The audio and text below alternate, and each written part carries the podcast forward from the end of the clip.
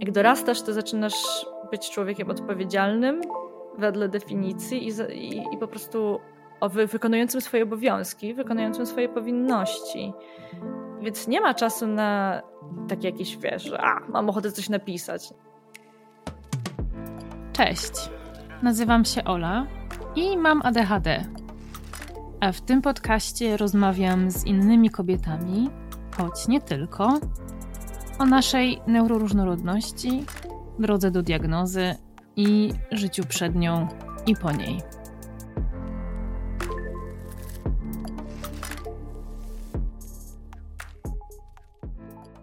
Hej, hej. Właśnie przez kilka minut gadałam do Was w przekonaniu, że nagrywam wstęp, po czym okazało się, że nic się nie nagrywało i muszę zaczynać od początku.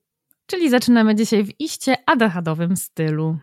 I że trochę nie chce mi się powtarzać już wszystkich tych samych rzeczy po raz kolejny, to postaram się jak najszybciej dobić, dobić do brzegu. No więc ten odcinek jest trochę o tym, jak to jest być adhadówką, która całe życie miota się pomiędzy poczuciem sprawczości a chwilami niemocy i przede wszystkim chyba o takim wybieraniu między robieniem rzeczy w zgodzie ze sobą, a robieniem rzeczy, których się od nas oczekuje i które zrobić trzeba. Do tej rozmowy zaprosiłam Lulu Zubczyńską. W zasadzie to Lulu zgłosiła się do mnie, a mnie bardzo urzekła jej historia. Lulu jest reżyserką, ale pracuje też jako operatorka i montażystka, czasami nawet graficzka. Zrobiła licencjat z kulturoznawstwa, a magisterkę z dziennikarstwa. Zajmuje się muzyką, jest raperką, DJ-ką i robi kilka innych związanych z muzyką rzeczy. E, ze swoją dziewczyną prowadzi vloga o nazwie Tęczowy Lifestyle, a tak naprawdę jej największą pasją to jest w ogóle pisanie i od siedmiu lat pisze, a w zasadzie to próbuje napisać książkę o dorastaniu i jak się niedawno okazało, również ADHD.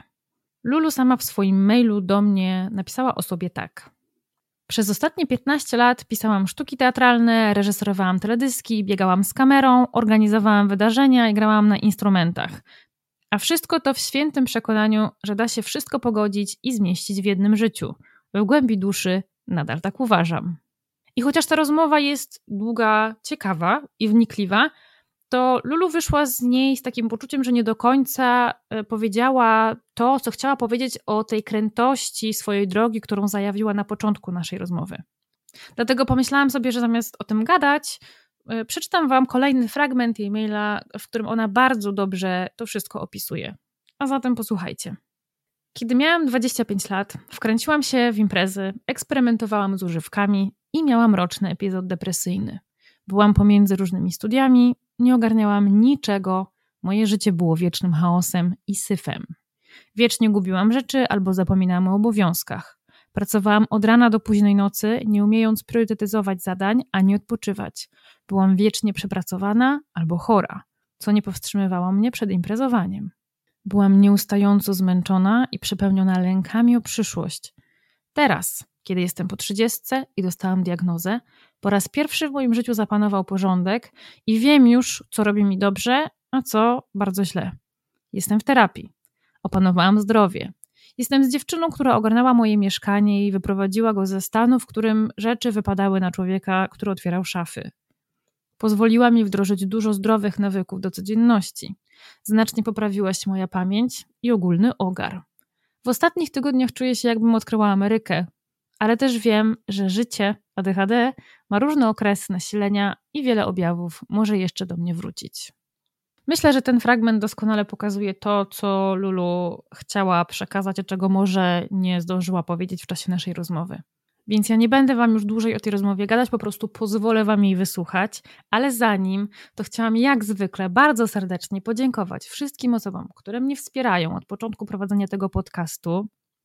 A jeśli macie ochotę w jaki sposób mnie wesprzeć, to możecie na przykład wystawić mi ocenę na platformie, na której tego słuchacie, możecie znaleźć i zaobserwować mnie na moich socialach, możecie też postawić mi wirtualną kawę. Link znajdziecie w opisie tego odcinka, a ja wszystkim za każdą malutką kawusię bardzo serdecznie dziękuję. Ale zanim sobie pójdę, to powiem o jeszcze jednej rzeczy, którą możecie zrobić, jeżeli macie ochotę mnie wesprzeć. Otóż, kilka dni po tym, jak ten odcinek się ukaże, ukaże się również moja książka My kobiety z ADHD, która zostanie wydana w ramach wydawnictwa Mando. Ta książka to zapis kilku wybranych rozmów z tego podcastu. Rozmów, które starałam się dobrać tematycznie tak, żeby pokazać całe spektrum tego, co niezdiagnozowane i nieleczone ADHD może nam w życiu dorosłym zrobić. Ale też rozmów, które pokazują, że tak jak w przypadku mojej dzisiejszej rozmówczyni Lulu, ADHD to późno zdiagnozowane to nie tylko cierpienie. Pod warunkiem oczywiście, że w odpowiedni sposób się nim zaopiekujemy. Książkę możecie już teraz zamówić w przedsprzedaży. Wszystko oczywiście będzie podlinkowane w opisie tego odcinka.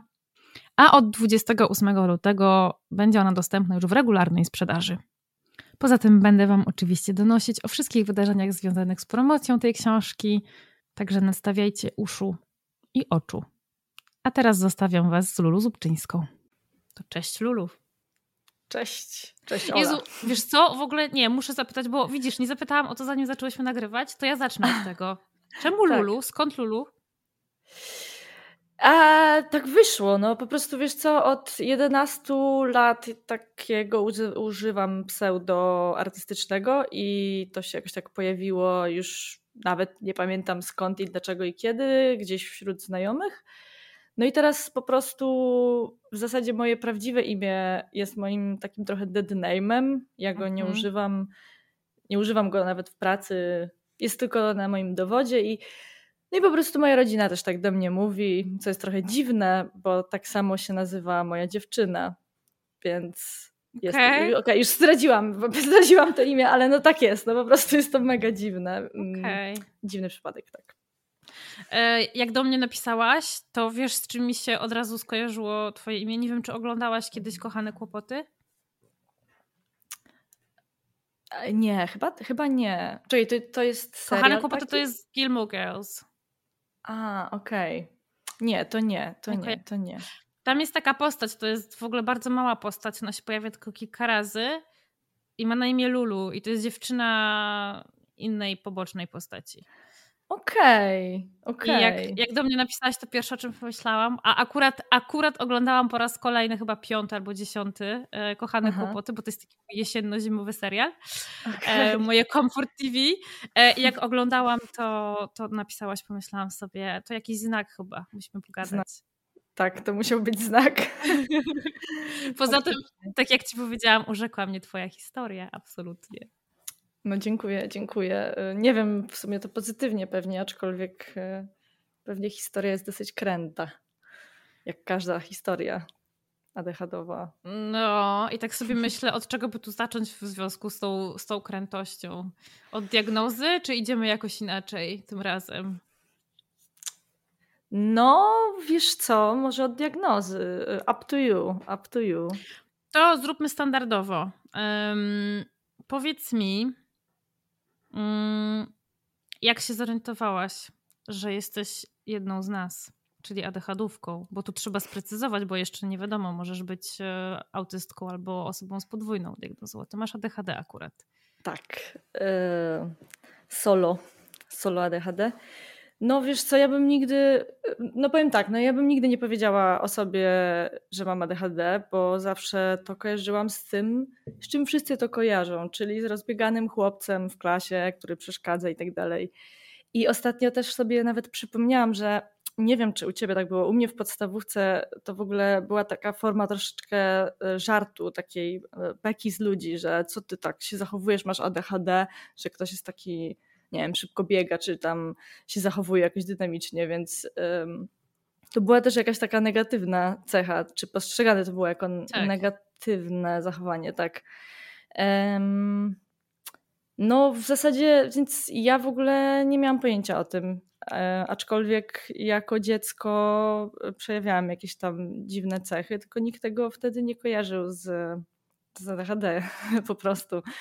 I jak teraz przeglądałam jakieś tam nagrania swoje VHS-owe mm, z okresu dzieciństwa, bo, bo przygotowywałam jakiś tam teledysk, to tak spojrzałam na siebie, to było zanim jeszcze w ogóle pomyślałam o tej diagnozie i pomyślałam sobie, kurczę, jakie dziwne dziecko w ogóle, takie, takie jakieś, jakieś takie, gdzieś tak patrzyłam, wiesz, dookoła, w ogóle y, nie wiedziałam do końca, co się dzieje, w jakimś tam swoim świecie żyłam, jakieś tam historie opowiadałam do kamery, w ogóle nie słuchałam, co do mnie mówią Myślę sobie, no dobra, no ale dzieci takie są. no bo tak jest, tak się mówi. Um, ale jak byłam gdzieś no, w gimnazjum, też w podstawówce właśnie, to, to bardzo dużo rysowałam po zeszytach jakichś rzeczy i pisałam i rysowałam i po prostu, no ale myślałam sobie też, no, no to czy to jest takie dziwne, no ludzie piszą po zeszytach, prawda, rysują e, jakieś rzeczy. E, miałam też przyjaciółkę, która też rysowała po zeszytach, więc e, nie mogło być w tym nic dziwnego. Zresztą okazało się niedawno, że też ma ADHD, oczywiście. Co za niespodzianka. tak. Nawet się diagnozowałyśmy tej samej osoby. No w ogóle mnie to nie zdziwiło rzeczywiście. E, I no oczywiście tam nauczyciele nam zwracali uwagę, że to w ogóle nie, nie, mo nie można tego robić. Ja mówiłam, że ja się dzięki temu bardziej skupiam. Nie, to nie jest prawda i tak dalej. I w zasadzie nie wiem, czy to jest prawda, że się bardziej skupiałam, po prostu miałam taką potrzebę. E, I też gdzieś e, zawsze miałam takie jakieś mm, ruch, ruchliwość taką w rękach, że sobie tam jakieś rytmy wystukiwałam, co było bardzo denerwujące dla wszystkich oczywiście. Nie wiem, łącznie ze mną prawdopodobnie, ale stwierdziłam wtedy, że muszę sobie kupić perkusję i, e, i to już było w gimnazjum. I zamiast tam stukać po zeszytach i piórnikach, to kupiłam sobie werbel. Potem rodzice mi kupili takiego polmuza. To, to kiedyś były takie perkusje polmuz, stare, 150 zł z Allegro i, i oczywiście nie grałam w ogóle tej perkusji, jak już ją kupiłam, bo to wiadomo, najpierw jest proces fascynacji i w ogóle tam bębnienia i tak dalej, no i potem nic się z tą perkusją dalej nie stało i, i o, ja ją gdzieś konserwowałam, w ogóle ją rozebrałam i tak dalej, i tak dalej. No taka typowa historia zajawki, która się skończyła. No, no więc to mogły być jakieś znaki, ale ja całe życie po prostu wszystko też gubiłam. Gubiłam klucze, gubiłam telefony. No, jakieś takie. Zostawiałam, wiesz, klucze na przykład w zamkach, niejednokrotnie gdzieś tam od domu. Mm, I po prostu Pomyślałam sobie, że to pewnie tak po rodzicach, no bo mój tata miał tak, że zawsze zapominał czegoś i w ogóle że gdzieś wychodził coś zrobić i jednak, jednak tego nie robił. Czegoś tam nie kupował, coś tam zgubił, zostawił, gdzieś tam pojechał i tak dalej, i tak dalej cały czas. Kiedyś zostawił psa na ulicy. O Jezu. I, i no, taka jest historia. Tam, I to nie był na, nawet pies moich rodziców. I wieczorem, no, tylko pilnowany. I tam nagle, wiesz, moja mama wraca do domu, gdzie jest, gdzie jest Betty. I po prostu masakra, nie? Bo nie ma psa. Um, no to ja potem w ten sposób zostawiłam laptopa dokładnie na ulicy, co jest, nie wiem, czy gorsze, czy, czy lepsze od zostawienia psa na ulicy, ale e, no to, to mógł być jakiś tam, prawda, trop. E, kiedyś też na przykład była taka historia, że zostawiłam obiektywy na e, samochodzie, którym odjechałam. Po prostu to, to no, no one na szczęście. To jest taka klasyczna tam... w ogóle filmowa albo serialowa scena, nie? Tak, tak. Zaczyna się film, prawda, o moim życiu. Zostawiam obiektywy, odjeżdżam. E, no na szczęście to akurat było po prostu przy, przy szkole, gdzie tam studiowałam i jakiś ochroniarz się znalazł, ale po prostu nagle obudzenie się na drodze szybkiego ruchu, że jakby, gdzie, gdzie są te obiektywy. No i po prostu takich sytuacji było bardzo dużo, ale ja bym tego nigdy nie, nie wiązała z ADHD, tak, bo, bo, bo, bo to jest ten biegający chłopiec i, i koniec. No i potem i potem robiłam teledysk i i pracowałam z dziewczyną na scenografii. Oho, sobie oczywiście wyciszę.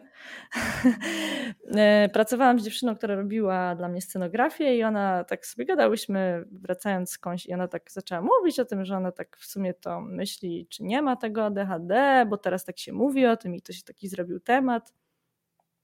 No i tam no i tam zaczęłyśmy o tym rozmawiać, ona mi zaczęła mówić o tych objawach i myślę sobie tak, no kurczę, w sumie tam coś tam mi pasuje, ale, ale nie wszystko mi pasuje i w ogóle tak, no ciekawostka, nie, ale to nie, to chyba nie jestem ja. No ale może, ale nie. No i oczywiście zdaje się, że to też się okazało, że tutaj znajoma ma ADHD, bo przynajmniej widziałam ją na grupie yy, na Facebooku.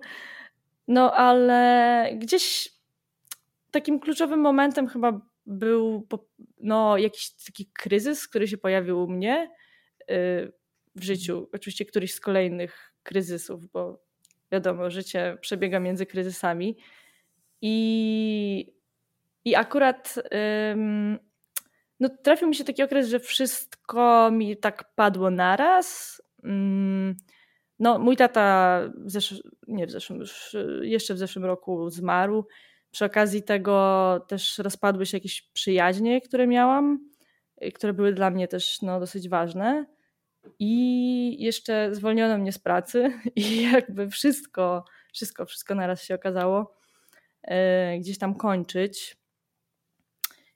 I też właśnie zaczął się taki okres, że ja musiałam zacząć jakby myśleć o mieszkaniu innym, żeby zmienić to mieszkanie i po prostu miałam taki mega mm, stresowy czas, taki mega depresyjny też czas, mhm. y, jakiś epizod depresyjny i pomyślałam sobie, że kurczę, no coś muszę ze sobą zrobić, ale że jakby, że czuję, że to jest powracający motyw w moim życiu. Gdzieś tam takie hulanie, huśtanie się, huśtanie się pomiędzy właśnie taką euforią i, i taką sprawczością i takim, że tak, ja to zrobię i będzie super, a takim totalnym e, jakimś pasażem przez e, mroczne emocje, tak? Mhm. E, pasażem, pasażem mrocznych emocji, o. Mm. No i, i zaczęłam z jakiegoś powodu to do mnie przyszło. Tak to jest czasami, nie? że po prostu coś przychodzi w odpowiednim momencie, tak mam wrażenie. I, i, i zaczęłam gdzieś tam słuchać właśnie podcastów, między innymi Twojego podcastu, mhm. ale też jakichś tam SWPS-ów e, i, i innych. I po prostu zaczęłam sobie myśleć, że kurczę, to totalnie gdzieś tam jest o mnie i że to czuję i że oczywiście znowu to nie wszystko jest o mnie, czyli gdzieś tam są jakieś procenty tego, które nie są o mnie, ale w większości to jest o mnie. A przede wszystkim też to, czego szukałam w tamtej chwili, czyli tego, tej odpowiedzi na to, dlaczego te, te, te, te, te obniżone nastroje, tak, jakieś takie doły, dlaczego to wraca. No właśnie, no znalazłam tam odpowiedź, że, że to może być część część tego, tego spektrum. Tak.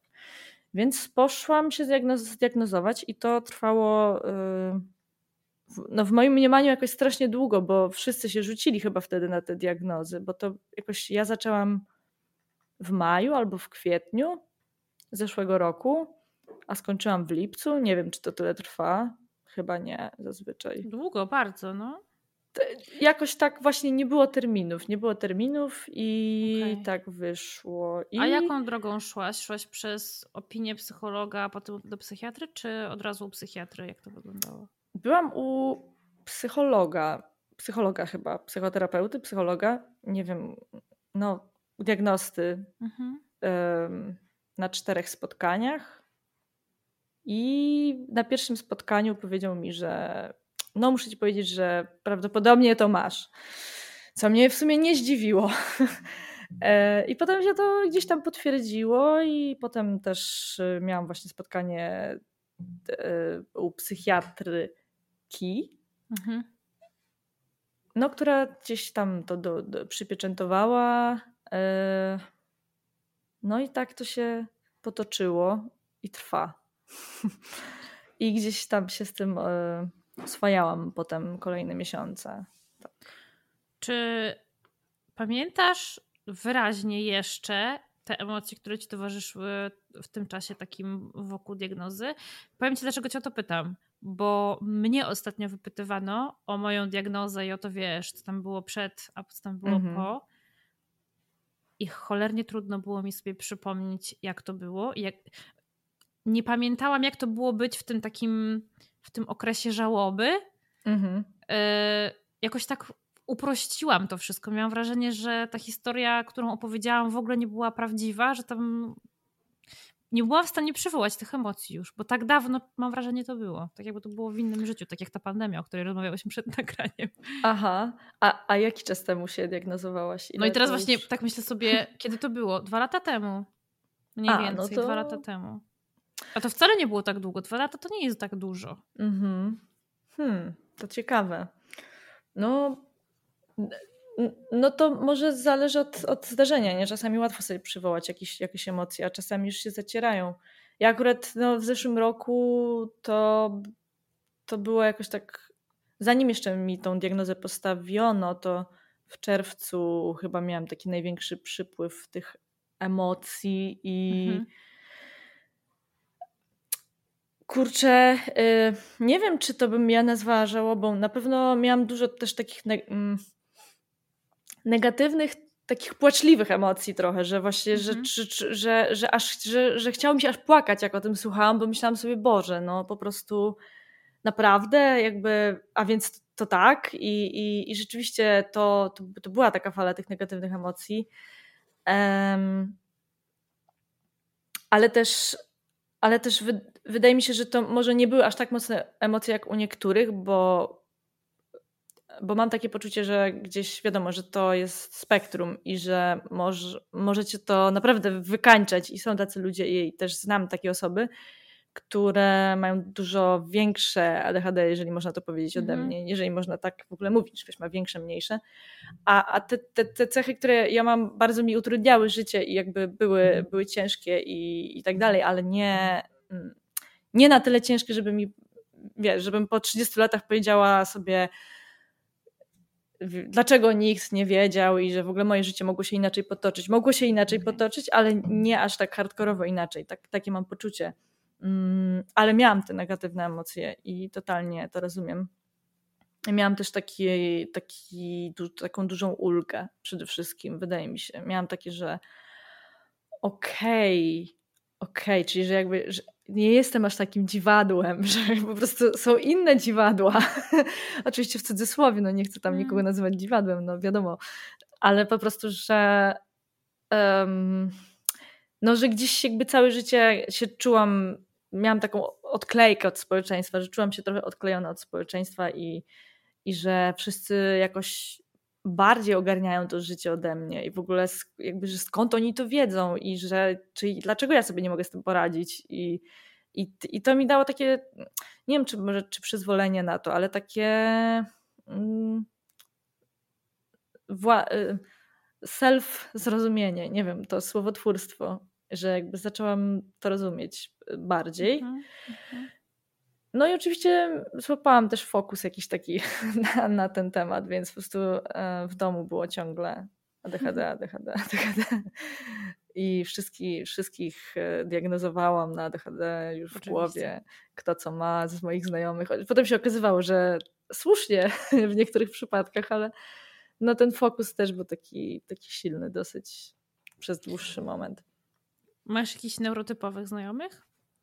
Takich, którzy, wiesz, ani na papierze, ani w, twoi, w twoich podejrzeniach nie mają nic? Dobre pytanie, dobre pytanie. To chyba są dalsi znajomi. Mhm. Um, chyba tak, ale e, może, może, wiesz co, szczerze mówiąc, jak myślę o swoich znajomych z takich bliższych kręgów, to każdy coś tam mniej więcej ma, ale ale to jest też pytanie takie, które teraz no, narasta we mnie, czy może społecznie też narasta, czyli jaki jest tak naprawdę procent osób e, neuroatypowych prawda, w społeczeństwie.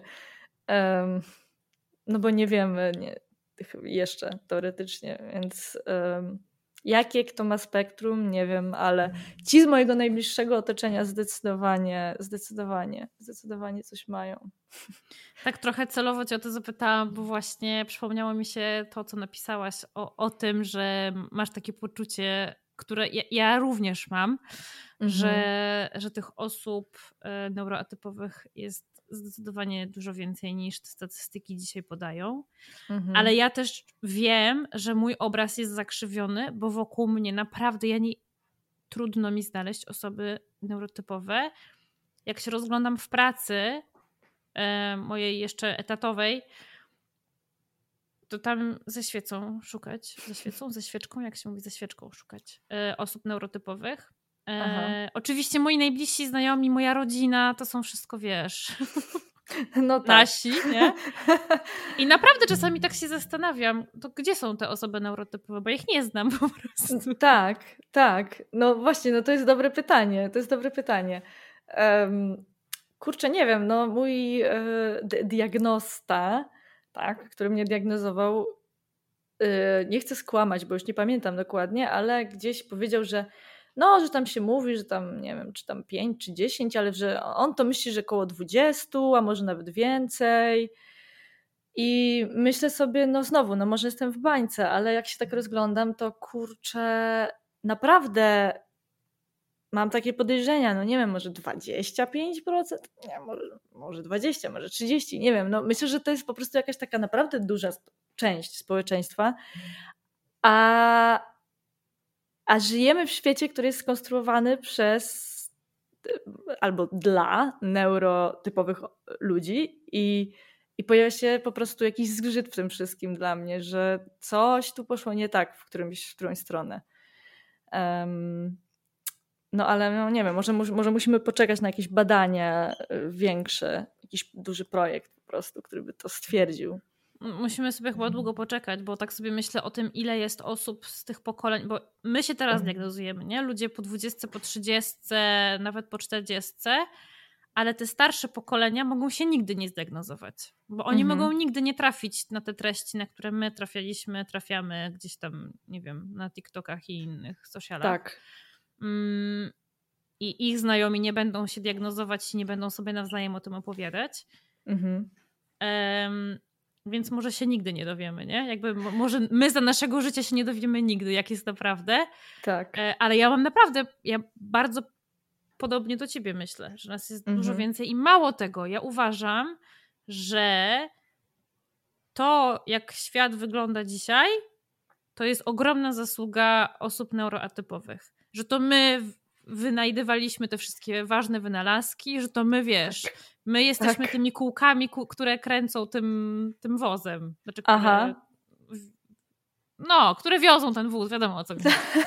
tak, tak, tak. No tak, myślę sobie, myślę sobie tak na przykład właśnie e, w tym kontekście o mojej mamie, gdzie zawsze myślałam sobie, że to mój tata był taki bardziej właśnie, wiesz, że, e, że wszystko zapominał, tam nie pamiętał, coś tam gubił i tak dalej taki był właśnie rozkojarzony, ale y, teraz zaczęłam się przyglądać mojej mamie i po prostu powiem ci, że no, widzę tyle, po prostu tyle jakichś cech i, i nie wiem, czy to też może u niej jakoś narosło z wiekiem teraz, ale wiesz, y, gdzieś takie takie gdzieś właśnie gubienie cały czas rzeczy, czy jakieś takie nieuważności, jakieś krojenie drugą stroną noża rzeczy, nie? Jak się tam zafiksuje na czymś, jakieś takie e, mega, albo teraz byliśmy w urzędzie i tam wiesz, że, że mówi, że nie ma jakichś, no tutaj nie ma czegoś tam napisanego i się okazuje, że jest na drugiej stronie, wiesz, takie, mm. takie małe rzeczy, gdzie myślisz sobie, nie, no to nic takiego, ale jednak jak wiesz, że to może być spektralne, to totalnie to czujesz.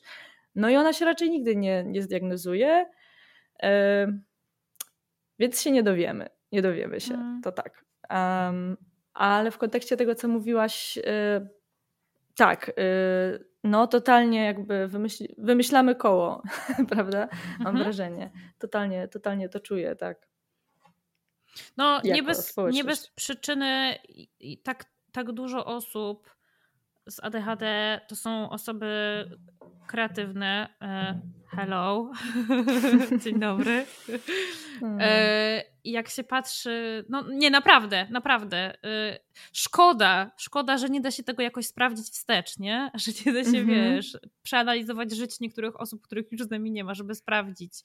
Tak. Czy przypadkiem nie byli, albo nie byli. Tak, ale to, kurczę, wiesz co, ja mam takie poczucie, osoby neurotypowe, jakby zgłoście się, jakby wiesz, zgłoście się do mnie, powiedzcie mi, jak to jest i czy tak faktycznie jest, tak? I na przykład ja, ja się zastanawiam, e, czy ludzie tak mają, że wiesz, że wstają rano, nie mają problemu ze wstaniem, e, je, wiesz, jedzą śniadanie i zabierają się za jakąś pracę i wykonują ją efektywnie 8 godzin. I potem tam są jakieś inne zajęcia, wracają do domu i ten, wiadomo, są zmęczeni i tak dalej. Czy są tacy ludzie? Czy jakby wiesz, gdzie, że oni faktycznie wykonują całą tą pracę i myślę sobie, może tak nie jest wcale, może to jest jakiś konstrukt taki, który ktoś wymyślił, że tak powinno być.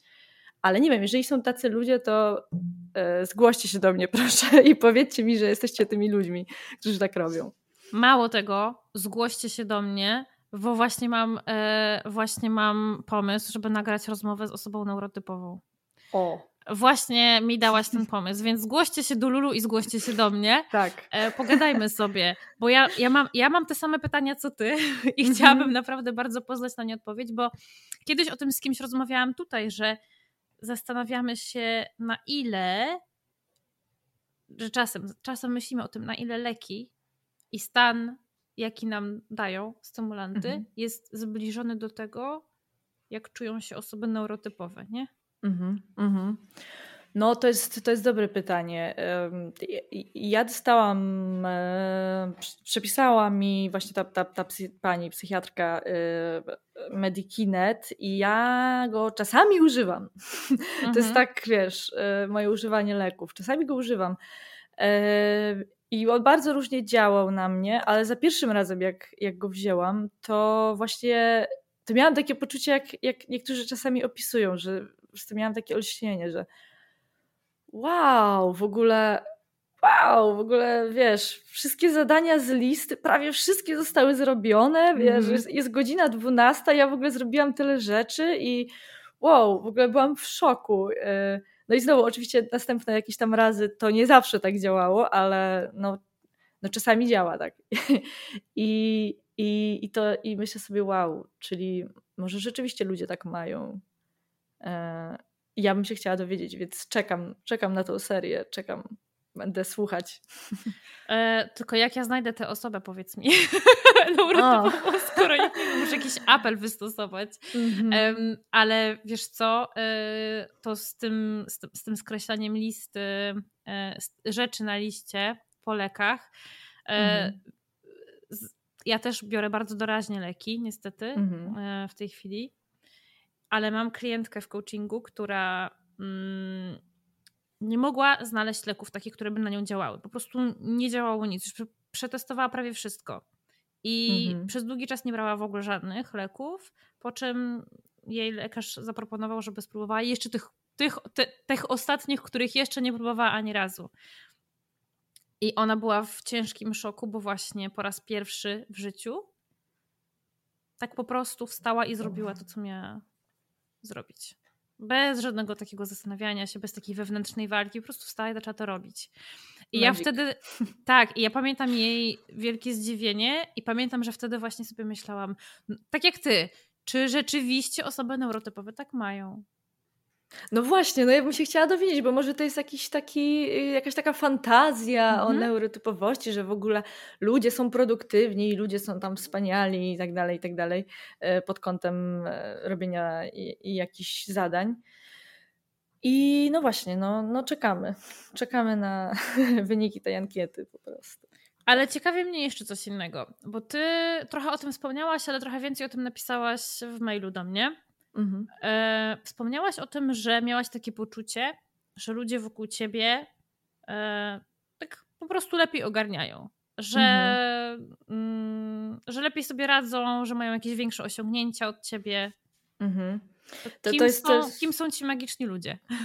Tak, kim są ci ludzie? To, to jest to pytanie zawsze. Ja, ja, sobie też zadaję to pytanie, kim są ci ludzie ci ludzie są jakimś ogółem społeczeństwa, ale czasami byli to konkretni ludzie. Na mhm. przykład jak byłam na... zaczynałam studia, pierwsze moje studia kulturoznawstwo, to to, to byli konkretni ludzie, bo, bo ja zaczęłam te studia i no, nie wiedziałam jak się studiuje, ale no wiadomo, nikt nie wie. Pojechałam sobie na jakiś tam obóz integracyjny i tak dalej. Ten obóz był w sierpniu już pod koniec, tuż przed rokiem akademickim.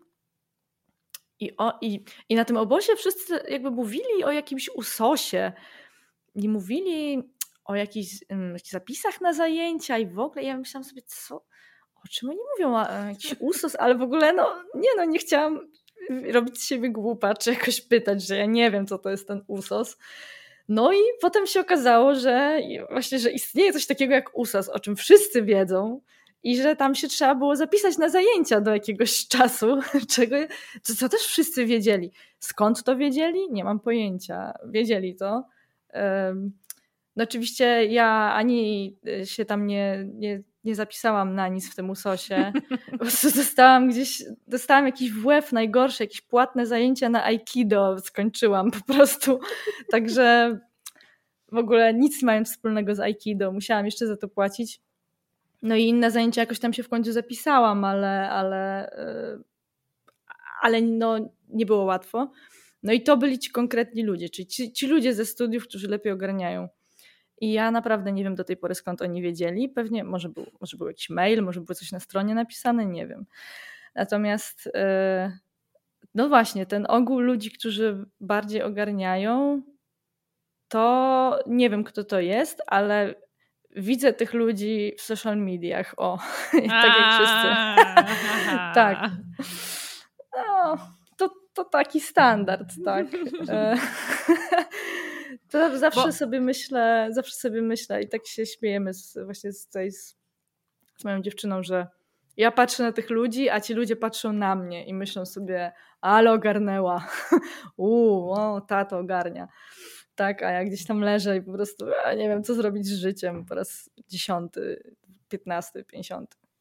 Dokładnie o tym sobie właśnie teraz pomyślałam, że jak ktoś patrzy na Twoje życie, zwłaszcza na Twoje życie na socialach, nie to co pokazujemy, to jestem przekonana, że są takie osoby i mało tego, to jest, ja już tu o tym kilku, kilka razy mówiłam, ale czasem, y, teraz już nie wchodzę na te grupy na Facebooku dla osób z ADHD, ale mhm. jak tam czasem jeszcze wchodziłam, to zdarzało mi się czytać, że w moim podcaście to ja tylko pokazuję takie osoby, którym się udało, które ogarniają, nie?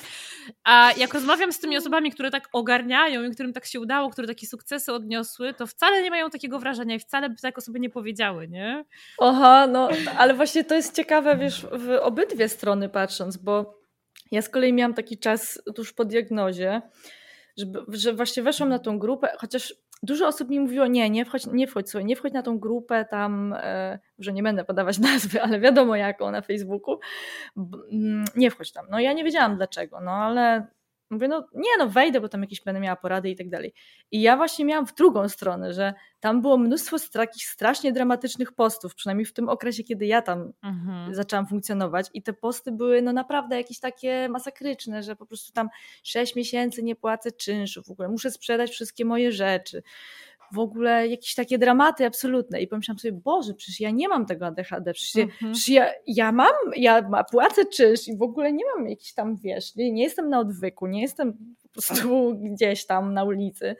Więc nie, no może nie, może ja w ogóle jestem, wiesz, normal people, normal person. Um, więc w drugą stronę miałam, więc to też jest ciekawe. Um, jak to może funkcjonować y, i że to są w zasadzie może tylko wrażenia, nie? Bo może ta osoba teraz nie płaci czynszu 6 miesięcy, a wcześniej nie wiem, y, była jakąś tam królową życia, nie? I po prostu ogarniała. Nie wiemy tego, no. Nie wiemy. Dokładnie, dokładnie. To jest e, to, o czym tutaj już kiedyś mówiłam, czyli nie porównujmy swojego zaplecza do czyjejś sceny. Nie? Ale to jest tak mhm. prosto, to jest tak prosto powiedzieć. Niestety, zwłaszcza jak siedzimy cały dzień na socialach, to jest ogromna mhm. pokusa, żeby się do wszystkich wokół porównywać.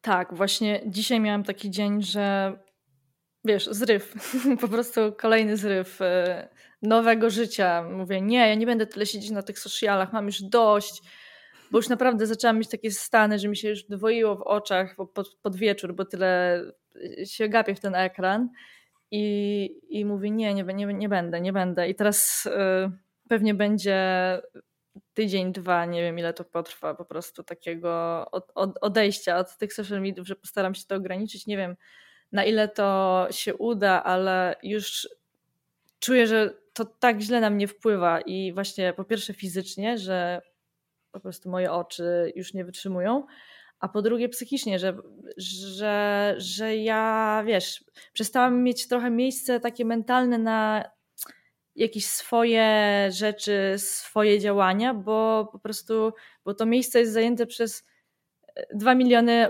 innych użytkowników, którzy mi coś, coś tam chcą pokazywać, a najczęściej, hmm. co jest jeszcze teraz y, dosyć znamienne, że to w ogóle nawet nie są moi znajomi, nie? że mi się, mi się pokazują jakieś strony, jakieś, e, jakieś reklamy, jakieś e, sponsorowane rzeczy, teoretycznie w kręgu moich zainteresowań, ale tak naprawdę nie do końca.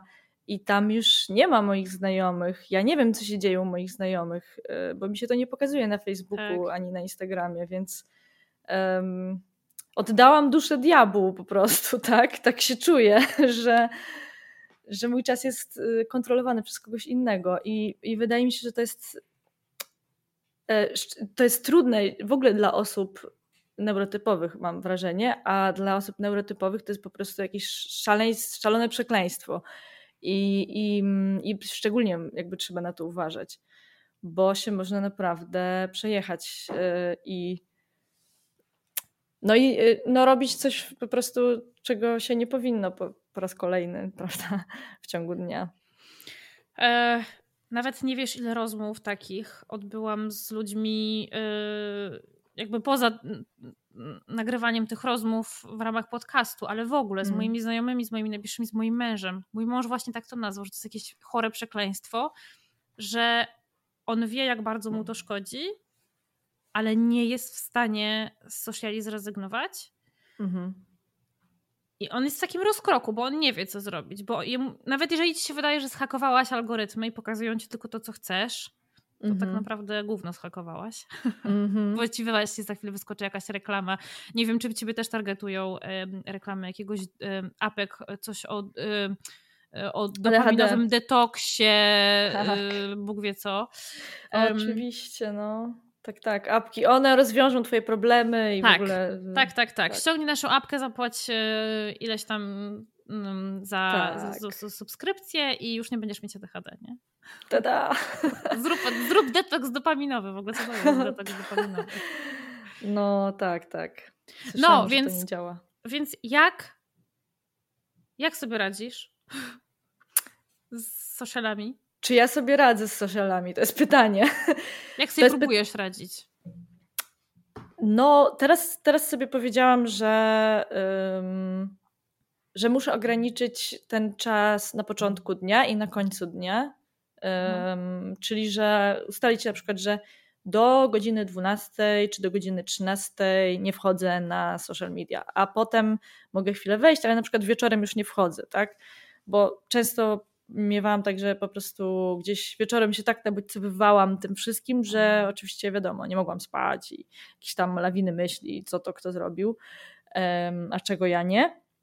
E, natomiast e, nie wiem, czy to zadziała. Myślę, że w moim przypadku może to zadziałać, bo ja mam na przykład coś takiego. Wiem, że dużo osób, e, ADHD-owców ma tak, że może tylko wieczorem pracować, a ja mam tak, że mogę tylko rano pracować. Okay. I jak nie zrobię czegoś rano, to już jest bardzo mała szansa, że ja coś w ogóle zrobię. E, czyli to są kluczowe gdzieś godziny, ta dziewiąta, dziesiąta, jedenasta, dwunasta i to są godziny, które ja bardzo często oddaję po prostu social medium, czy też korporacjom w zasadzie można powiedzieć. No nie wiem nawet komu, to znowu ci ludzie, oddaję mm -hmm. tym ludziom te godziny, a to są najcenniejsze godziny po prostu mojego dnia i już mam naprawdę dosyć tego, dosyć grubo. Były takie okresy, gdzie i mi się to udawało i gdzieś tam nie zaglądałam do tych sociali rano i rzeczywiście to działało, więc y, no mam nadzieję, że teraz się uda znowu to przywrócić, ale ale tutaj pojawia się kolejny problem e, pod tytułem, że sama jestem dostarczycielką kontentu Właśnie jest, o to chciałam cię zapytać. Aha. No właśnie. I jest, to jest, jest mega trudno jakby żyć bez sociali, kiedy masz po prostu 50 kont, na każdym coś innego musisz ogłosić i, i jeszcze, żeby to ludzie polubili, żeby to ludzie tam podbili i tak dalej. Um, A niestety algorytmy działają tak, że im więcej postujesz, tym bardziej cię widać, im mniej postujesz, tym mniej cię widać, więc chodzi no o to, tak. żebyś jak najwięcej czasu tam spędzała. Tak, Czyli tak, odwrotność tego, co, czego my chcemy i co nam, jest, co nam dobrze robi. Dokładnie. Ja jestem totalnie teraz w temacie, bo y, cały czas ostatnie dni słucham podcastu y, Niedźwieckiej o, o zmierzchu, który uwielbiam i kocham. I tam mhm. jest cały segment poświęcony właśnie technologii i te, temu, jak wpływa na nasze życie. E, I, i, I jakby główna konkluzja jest taka, że jesteśmy właśnie tą biomasą, pro, produktem biomasą, który nawet sobie nie zdaje z tego sprawy. I jest y, to wszystko tak zaprogramowane, żebyśmy po prostu jak najdłużej tam przebywali. Nie żebyśmy się nasycy, nas, nasycili tym, tylko żebyśmy tam przebywali, przebywali i przebywali. I ja się na to totalnie złapałam lata temu i here I am. po prostu próbując cały czas się z tego wykaraskać jakoś. Ale no mówię, no jest to bardzo trudne, bo wrzucasz te posty, tak? No pewnie sama wiesz, jak to działa, że trzeba te sociale prowadzić, żeby mhm. istnieć, tak. żeby w ogóle być, być jako osoba. No tak. bo jak cię tam nie ma, no to cię nie ma. Jak nie postujesz o swoich e, wielkich po prostu osiągnięciach, to znaczy, że nie masz osiągnięć. Mhm. E, I tyle. No. Czy ty pamiętasz jeszcze te czasy przed tą funkcją endless scroll, że można było sobie dojść do końca Facebooka? W sensie, że dochodziłaś do momentu, w którym już byłaś, co spowodowało, że była większa szansa na to, że po prostu jak sobie tam przeskrolowałaś dzisiaj, doszłaś do tego, co widziałaś wczoraj, to po prostu wychodziłaś, bo już nie było tam na ciebie nic interesującego. A, by, a były takie czasy? Tak, tak. I to wcale nie było tak bardzo dawno temu.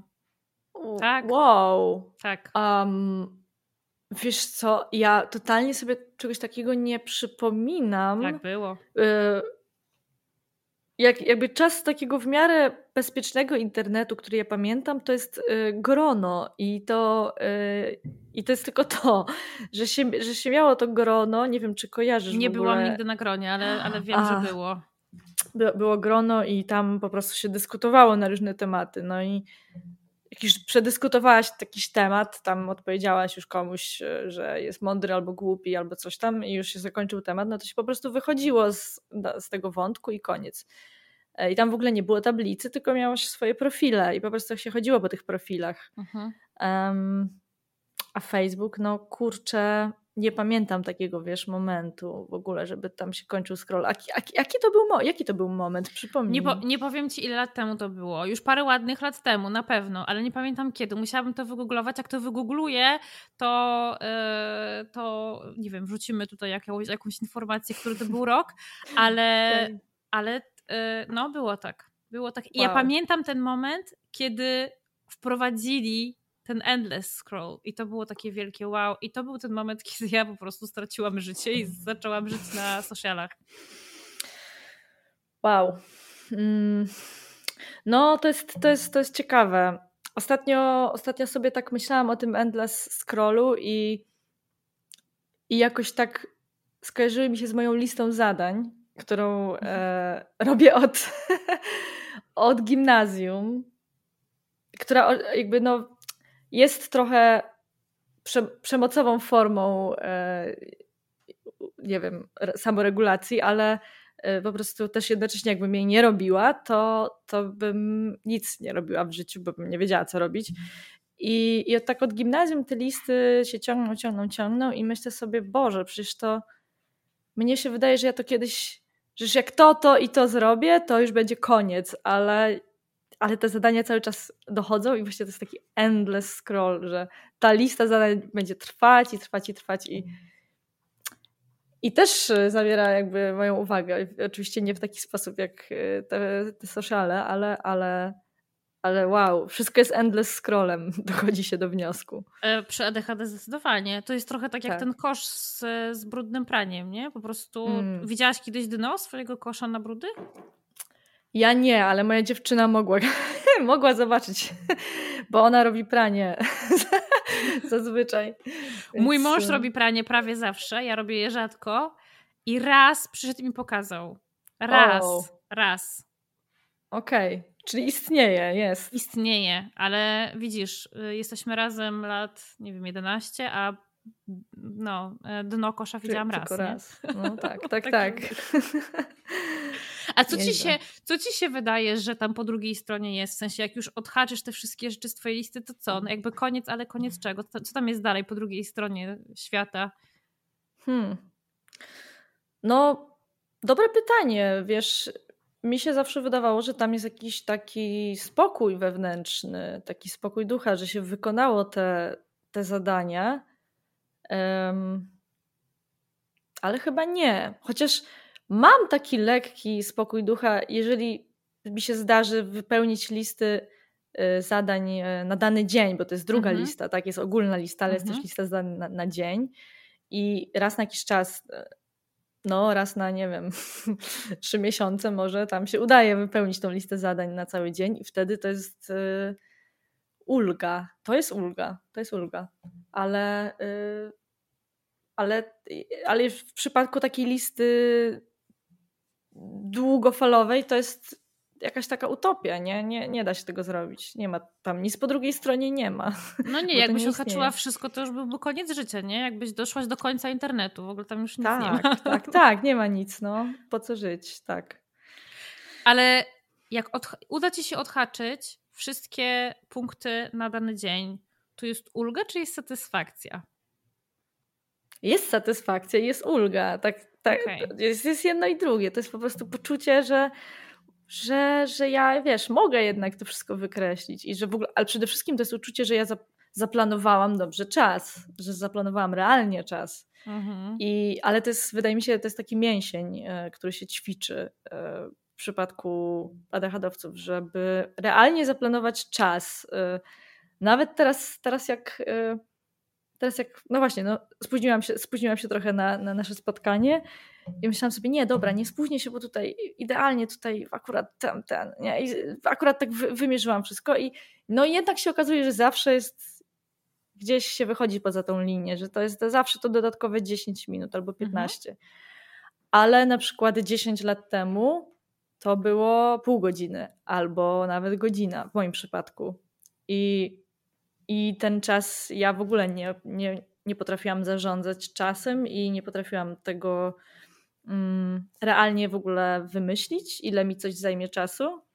I w rezultacie się spóźniałam na przykład półtorej godziny na zajęcia, które trwały trzy godziny, więc mogłam, bo to no, to nie aż tak dużo, jak to trzy godziny trwa, trwa jakiś tam, mm, jak coś tyle trwa. No mhm. i, e, a no ale tak, tak, ale ten mięsień się ćwiczy, więc jest coraz lepiej. Znasz złotą zasadę ADHD? Jeśli chodzi o czas? Jaka ona jest? Jak, jak sobie coś planujesz, to jak ci się wydaje, że coś ci zajmie tyle czasu, to bezpiecznie jest to pomnożyć razy dwa, mm. a tak najbezpieczniej to razy trzy. I wtedy masz prawdziwy czas, jaki, jaki to zadanie ci zajmie. Bo my zawsze nie doszacowujemy. Kiedyś mhm. zrobiłam z moją klientką w coachingu takie ćwiczenie, zapytałam ją o to, ile jej się wydaje, że zajmuje jej czasu zrobienie zakupów. Od wyjścia z domu do powrotu. Ona mi powiedziała 15 minut. Mówię, dobra, to teraz idź i zmierz następnym razem. Więc co się okazało? 45, a nie 15. Mm. No tak, no tak. No, ja się nauczyłam dodawać tak 10-15 minut, y, ale to nie nie zawsze działa albo nie działa. Chyba, chyba nie zawsze działa. Czasami działa, jak to są takie mniejsze czynności. E, no ale no niestety zawsze gdzieś tam jest. Spóźnienie jest zawsze w tle. Mm, chyba, mm. że to mhm. jest naprawdę jakaś taka jakaś hardkorowa sytuacja, mega ważne spotkanie, po prostu jakaś praca. To, to nie, to, to, to naprawdę się bardzo staram i zaciskam i jakoś się udaje, ale to, to po prostu od kiedy pamiętam, to moje życie to było nieustające spóźnienie i nieustające spóźnianie się i nieustające takie mm, zwłaszcza jak się nauczyłam samochodem jeździć, takie po prostu dawanie gazu do dechy mhm. i po prostu zasuwanie przez te ulice z taką o, trzęsiawą, że Jezu, Jezu, Jezu, w ogóle, że to po prostu dwie minuty zostały, a ja mam jeszcze 10 minut y, i, i to było straszne i po prostu nienawidzę się spóźniać. Nie wiem, czy, czy tak wszyscy mają. Mm, ja się nienawidzę spóźniać, a się zawsze spóźniam i to jest udręka mojego życia, ale no jest coraz lepiej, tak, jest coraz lepiej. Tak, tak. Ja się zawsze spóźniam. nie jakoś strasznie. To jest zawsze tam raptem może 10 minut, wiesz, po prostu powiedziałam ci przed chwilą o tej zasadzie ADHD. Czy ja ją stosuję? Czy ja stosuję zasady, o których opowiadam? Oczywiście, że nie. Albo nie zawsze. Mm. um, ale tak, ale y, nigdy nie spóźniałam się jakoś tak strasznie, strasznie. Mhm. Um, no mnie tylko powstrzymywały takie naprawdę jakieś e, groźby czegoś strasznego, że coś właśnie, że wiesz, że właśnie na przykład stracę jakąś wielką możliwość, albo że ktoś mnie jakoś mega ochrzani, gdzie jak byłam, studiowałam w szkole filmowej, to z jakiegoś powodu nikt, się, nikt cię nie ochrzaniał, czyli jak były takie mniej ważne zajęcia i właśnie one trwały 3 godziny i na przykład zaczynały się o 15, a ty przychodziłaś o 16, no to jakoś tak no, jakoś tak to przechodziło niezauważenie. A, a potem jak byłam na y, dokumentalistyce, to miałam zajęcia z takim profesorem, który był bardzo surowy, bardzo taki old fashioned. E, I on po prostu niszczył cię, jak się spóźniałaś. Po prostu wchodziłaś 4 minuty po i po prostu byłaś równana z ziemią na oczach wszystkich i mnie to raz spotkało, ja się już nigdy więcej nie spóźniłam do niego, bo po prostu stwierdziłam, nie, mm. nie, nie. Także tylko groźba, kij, kij i marchewka. No, tak, tak. E, co za okropna metoda. A jak ty ze sobą. Mm, jakby co pytanie zadać? Jak co ty sobie, co dla ciebie najbardziej działa w momencie, kiedy nie ma jakiejś zewnętrznej motywacji w stylu właśnie jakiejś groźby w postaci, wiesz, surowego pana profesora? Hmm. dobre pytanie. Jeżeli wiem, że się mogę gdzieś spóźnić, to zazwyczaj się tam spóźnię. To znaczy, jeżeli wiem, że na przykład się umawiam ze znajomymi i oni, jak wiemy, też być może coś tam mają w spektrum, to wiem, że oni się też spóźnią prawdopodobnie i ja mam mhm. takie okej, okay, to ja też się trochę mogę spóźnić. 5-10 minut. E, ale czy coś mnie motywuje? No nie, to musi być coś naprawdę, wiesz, ważnego, takiego coś takiego, że ja się nie mogę spóźnić na to. Natomiast nie miałam nigdy czegoś takiego, żeby się pojawiać grubo przed czasem i bardzo nie lubiłam się umawiać z takimi osobami i czasami jak Aha. się z kimś umawiałam i on przychodził 10 minut wcześniej na przykład do mnie, do domu, to po prostu bo ja 10 minut przed czasem to byłam jeszcze z turbanem po prostu na głowie i, i w klapkach, więc e, więc to to mi pazurki wychodzą, jak sobie myślę o tym, ale no też znam takie osoby. Tak. Ale poza sprzątaniem, sprzątaniem, dlaczego powiedziałam sprzątaniu? Poza spóźnianiem się sprzątanie, co?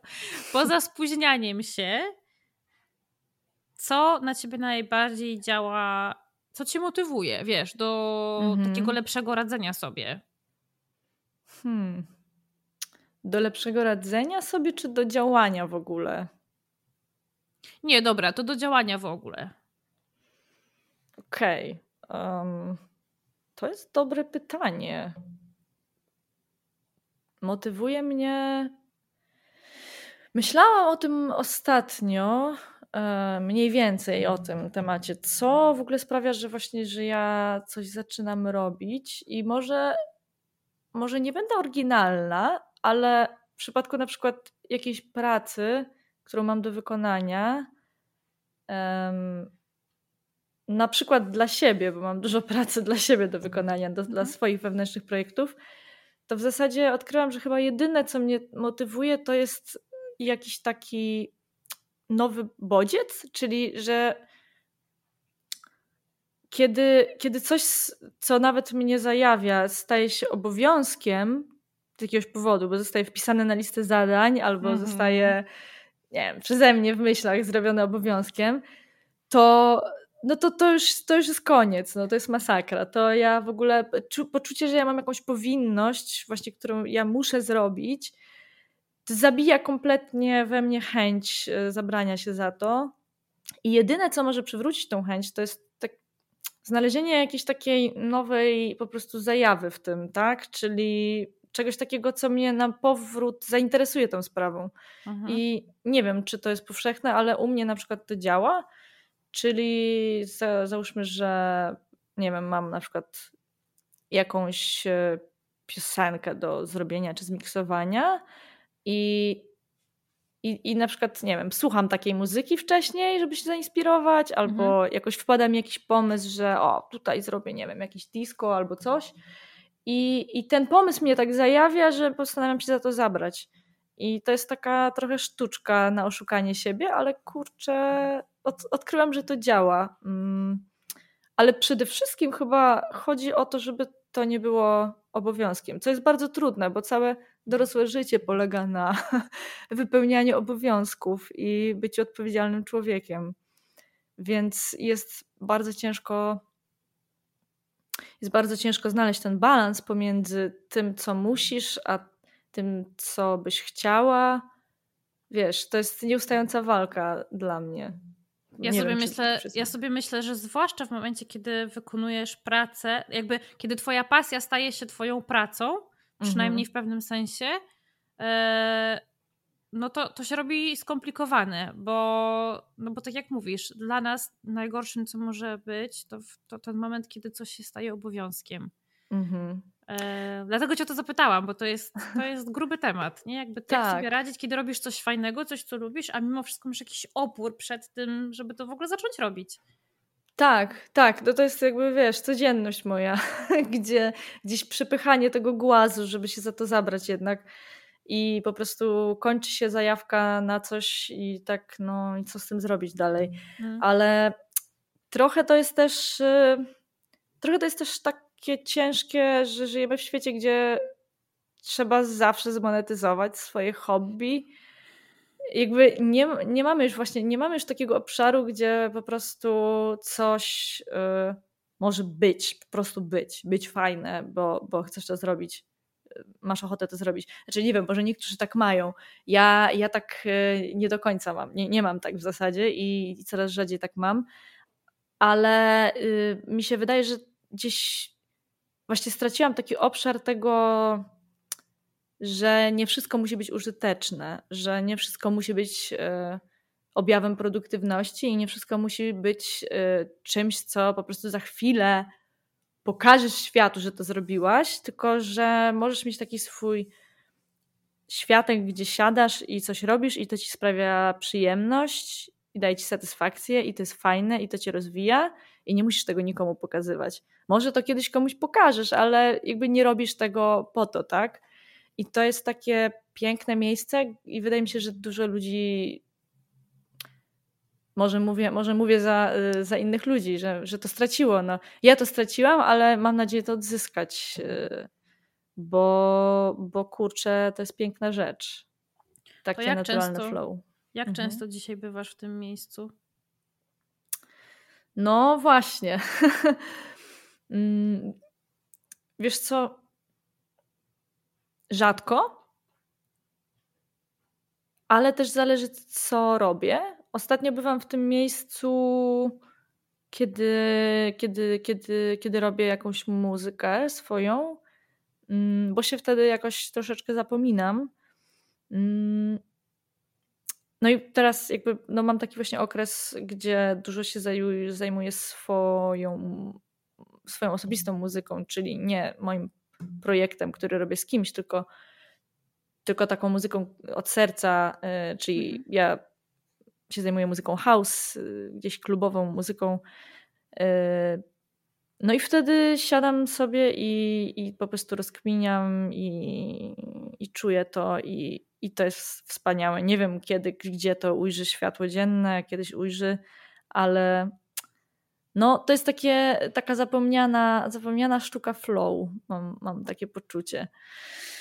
I kiedyś... E, Kiedyś bardzo dużo na przykład pisałam i to mhm. była taka moja mega zajawka i w zasadzie yy, no kiedy byłam w liceum to chyba był taki peak, peak time tego, że po prostu teraz sobie myślę, że to może takie jest trochę jednak ADHDowe, że po prostu pojawiały mi się słowa w głowie i mhm. po prostu musiałam je wylać na papier, więc po prostu pisałam, pisałam, cały czas pisałam jakieś tam opowieści, opowiadania i tak dalej.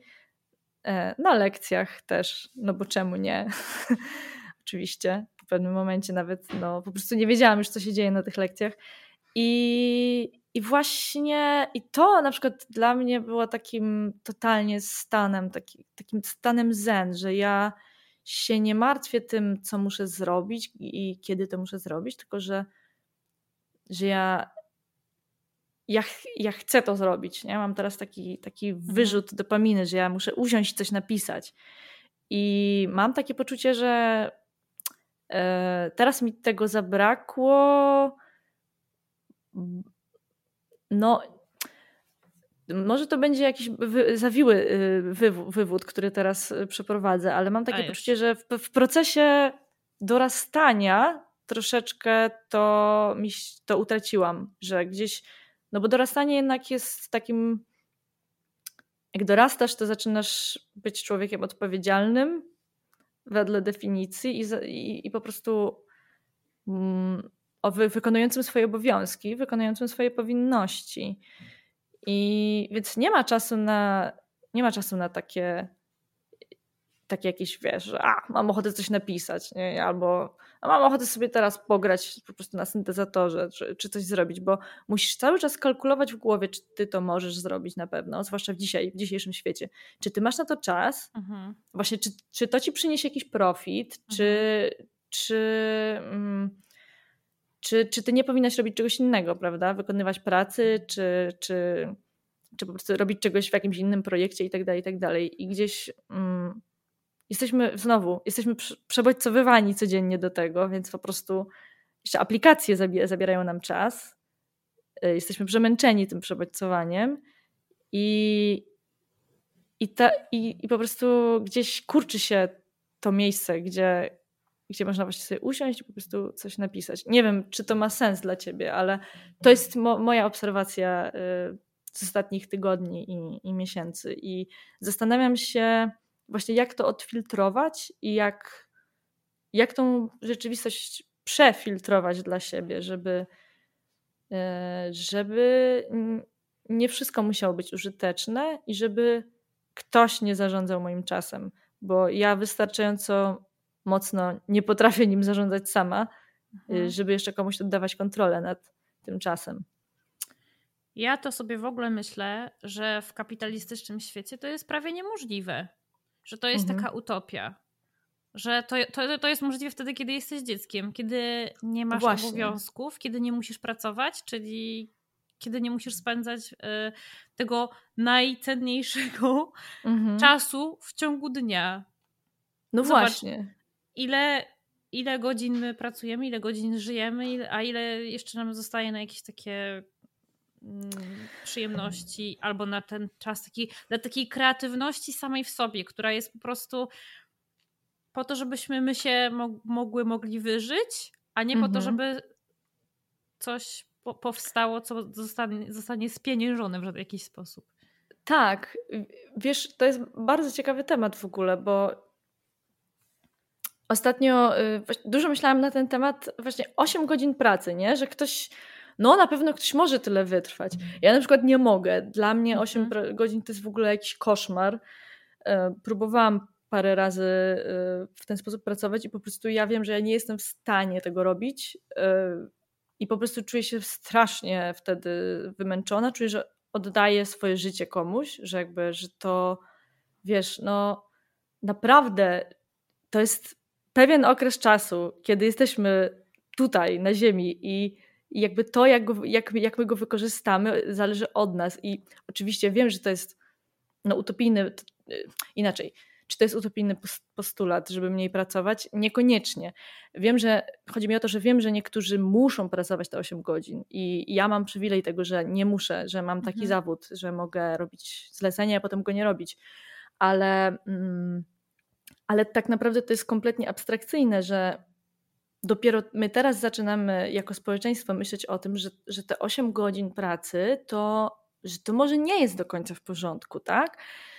Gdzie my, my pracujemy 40 godzin tygodniowo, ale już na przykład w Holandii czy w, w, w skandynawskich krajach się pracuje mniej, prawda? Tam 30 czy, czy 30 parę. I jak się tak zastanowimy nad tym, jak się tak ja zastanowię, czy ty zastanowisz nad tym, no to kurczę, wiesz, 8-godzinny dzień pracy został, yy, tak, dzień pracy 8-godzinny został wprowadzony, wiesz, ponad 100 lat temu. I, tak. i to jest, i to jest, jak sobie o tym pomyślisz, to po prostu, pff, wiesz, yy, no, tak. to było aktualne ponad 100 lat temu. Jesteśmy w 2024 roku, jesteśmy innymi ludźmi, innym społeczeństwem, jakby inne rzeczy nas zajmują, inne rzeczy nam przeszkadzają, inne rzeczy nas rozpraszają, tak jak już o tym rozmawiałyśmy. I po prostu this is too much, this is too much. I, i fajnie, że ktoś pomyślał te 100 lat temu, a w zasadzie ponad 100 lat temu, bo jeszcze wcześniej e, to postulowali, że ktoś pomyślał o tym, żeby nie pracować 15 godzin, tylko jednak 8 i to było Albo dobre w tamtym czasie. 7 dni w tygodniu, tylko najpierw 6, a potem 5. Tak, tak. E, więc fajnie, że ktoś wtedy o tym pomyślał, no ale to były kompletnie inne czasy. Tak. I tak. ja mam nadzieję, że naprawdę to się będzie zmieniać, bo y, są badania, które mówią, że po prostu nawet te cztery dni w tygodniu, gdyby ludzie pracowali cztery dni w tygodniu, to po prostu byliby wydajniejsi, produktywniejsi tak. i tak dalej. Tak. E, to tutaj w UK przeprowadzono takie badania jakiś czas mhm. temu. Oczywiście, czy wprowadzą kiedykolwiek cztero, czterodniowy tydzień pracy? Mm. Hmm. Ale rozmawiałam tutaj o tym kiedyś e, z jedną z moich gościń, że ten, ten model pracy 40 godziny, czy tam 35 w niektórych przypadkach, został stworzony w świecie, w którym to mężczyzna pracował, a kobieta zajmowała się domem i dziećmi. Hmm. Dzisiaj kobiety, które zajmują się domem i dziećmi, dodatkowo pracują 40 godzin dziennie. No e, tak. Dziennie, 40 e, godzin tygodniowo. tak, tak. No tak, do, dokładnie, dokładnie. To jakby to były jakieś kompletnie inne realia, więc yy, no naprawdę też ja sobie myślę, że to już jest to już jest niewłaściwy sposób życia dla osób neurotypowych, a nie mówiąc już, prawda, o osobach neuroatypowych. I, i gdzieś tam, jak słyszę takie głosy, że tam, no, ja pracowałam czy tam 50 lat, 8 godzin dziennie zajmowałam się dzieckiem, nic mi się nie działo, jakoś żyliśmy wszyscy i tak dalej. No to myślę sobie, no to, to, jest, to jest głos poprzedniej epoki, nie? Tak, to tak, odchodzi, tak, tak, to odchodzi i, i idzie nowe i, i gdzieś cały czas myślę o tym, że idzie, idzie, idzie, zaraz przyjdzie i mam nadzieję, że przyjdzie.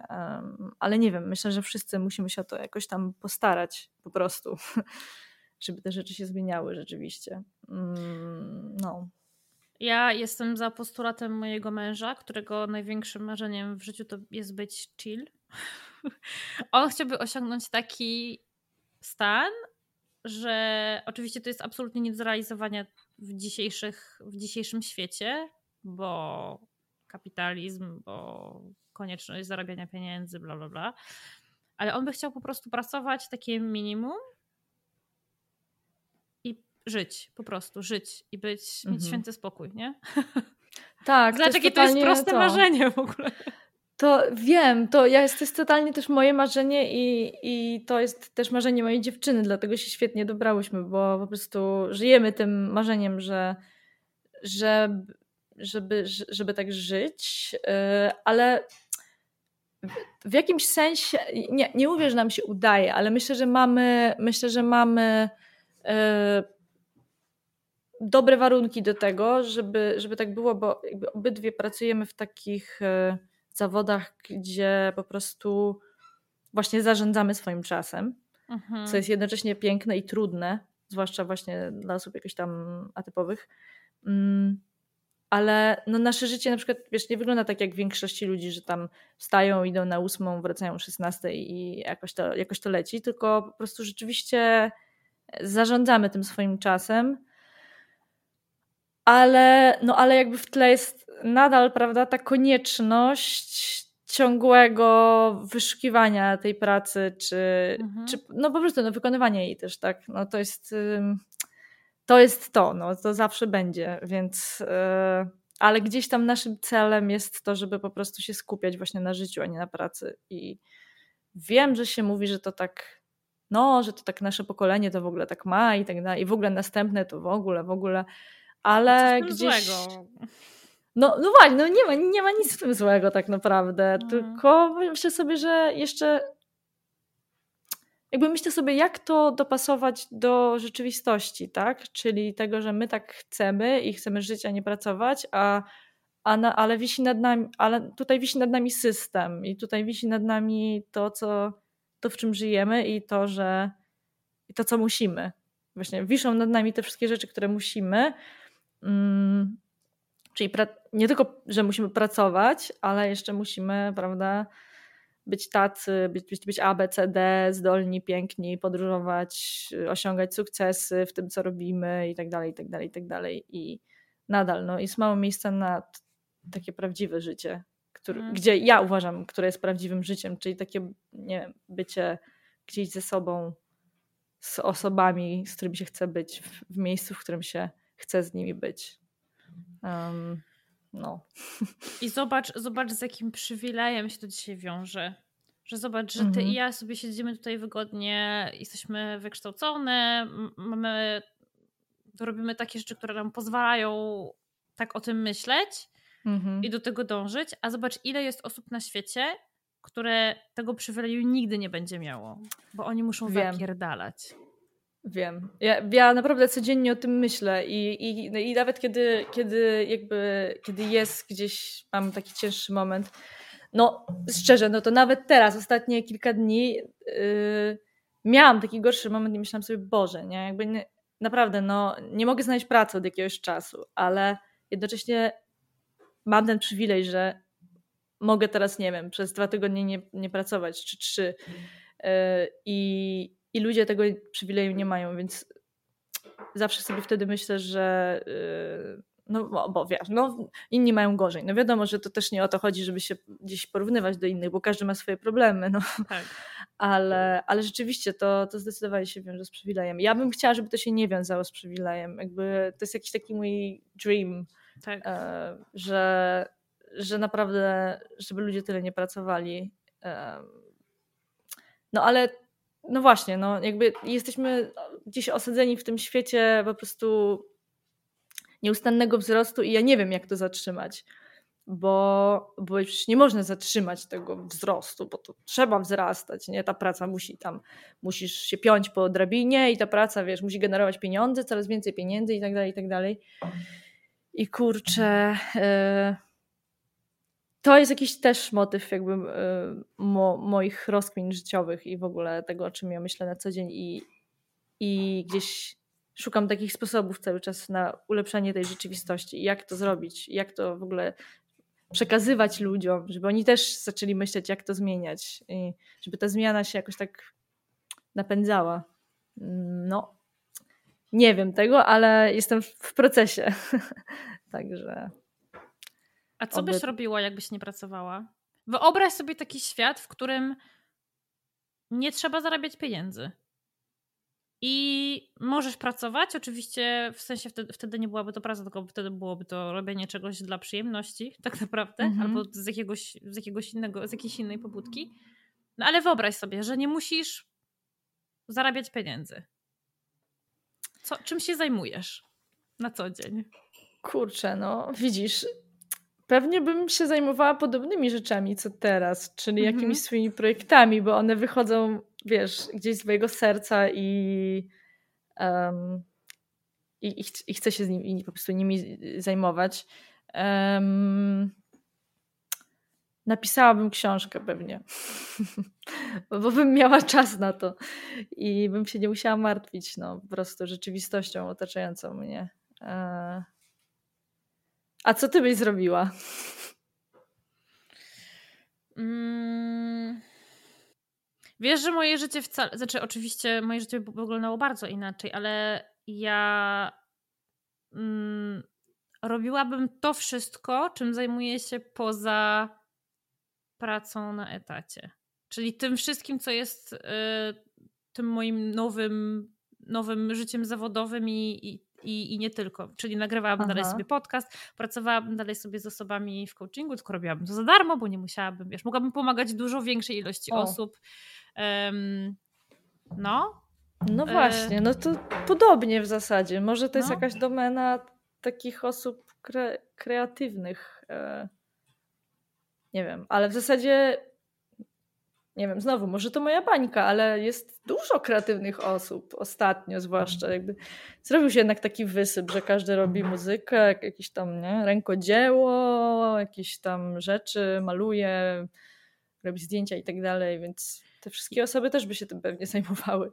Ja w ogóle mam takie wrażenie, że nasze pokolenie, czyli pokolenie osób, których rodzice jeszcze nie, niekoniecznie skończyli studia, bo różne powody, ale mhm. my byliśmy tak pchani, nam się mówiło, że trzeba, nie? Że jakby jeżeli tak. nie pójdziesz, jeżeli nie skończysz studiów, to będziesz y, ulicę zamiatać albo nie wiem co mm. jeszcze. No i no, po prostu co za okropna, y, poniżająca praca, nie zamiatanie ulicy. Koszmar. No.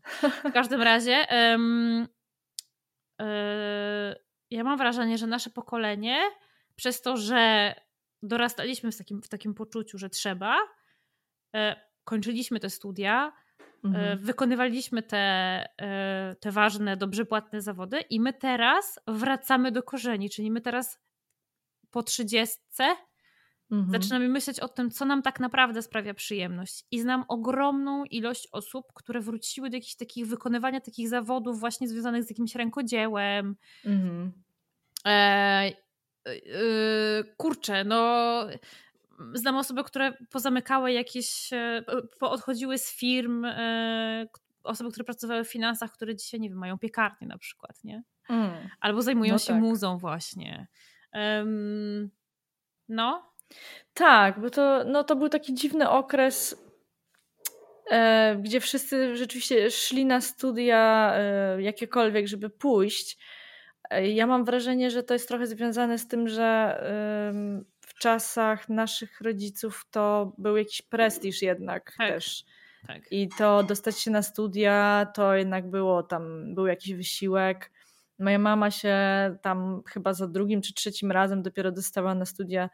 Yy, nawet chyba nie dziennikarskie, tylko nie, to był jakiś wspólny wydział polityczny i dziennikarskie.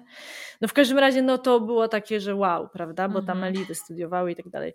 Więc y, może też oni chcieli, prawda, żeby właśnie gdzieś pójść tym tropem, ich tropem, a, a, a to, już, to, już, to już nie to samo, prawda? I też znowu wszedł tutaj... Y, cały na biało kapitalizm i Dokładnie. po prostu uczelnie prywatne w, w, dziesiątkach, które się rozmnożyły i, tak. i można już wszystko wszędzie i tak dalej. Um, no tak, tak, no masz rację, że to, to rzeczywiście wraca teraz do korzeni, ale znowu znowu tu się czai takie yy, znowu tu się, tu się czai taki potworek moim zdaniem w tym, w tym zwrocie akcji, czyli że wszyscy no wrócili do tego, co, co lubią, tak? No robią tą muzykę, robią te jakieś tam rękodzieło, ale system wpycha ich z powrotem, mhm. bo wymaga, żeby to było coś, prawda? Żeby to, tak. to nie jest, że to nie jest tak, że ty masz, no, no możesz sobie robić rękodzieło i nie wiem, sprzedać je przyjaciółce za dwa złote albo dać w prezencie, tylko robisz rękodzieło. Musisz mieć fanpage, który no najlepiej, żeby miał no z 10 koła przynajmniej, bo to wtedy to jest wow. E, musisz się zareklamować, a jak może od razu zarabiać pieniądze, to wiadomo, że tak, że pieniądze są najważniejsze. I to wszystko się tak zapętla, samo zapętla, mam tak. takie poczucie właśnie. To jest to, o czym no, też w zasadzie cały czas rozmawiamy tutaj, całą rozmowę. Znowu ten temat wraca, że, że, yy, że gdzieś, no właśnie, no wracamy do korzeni, ale system znowu yy, coś z nami robi, czy wbrew naszej woli, nie wiem, czy z naszą wolą, nie wiem. To jest kwestia do zastanowienia się, czy, czy tego chcemy.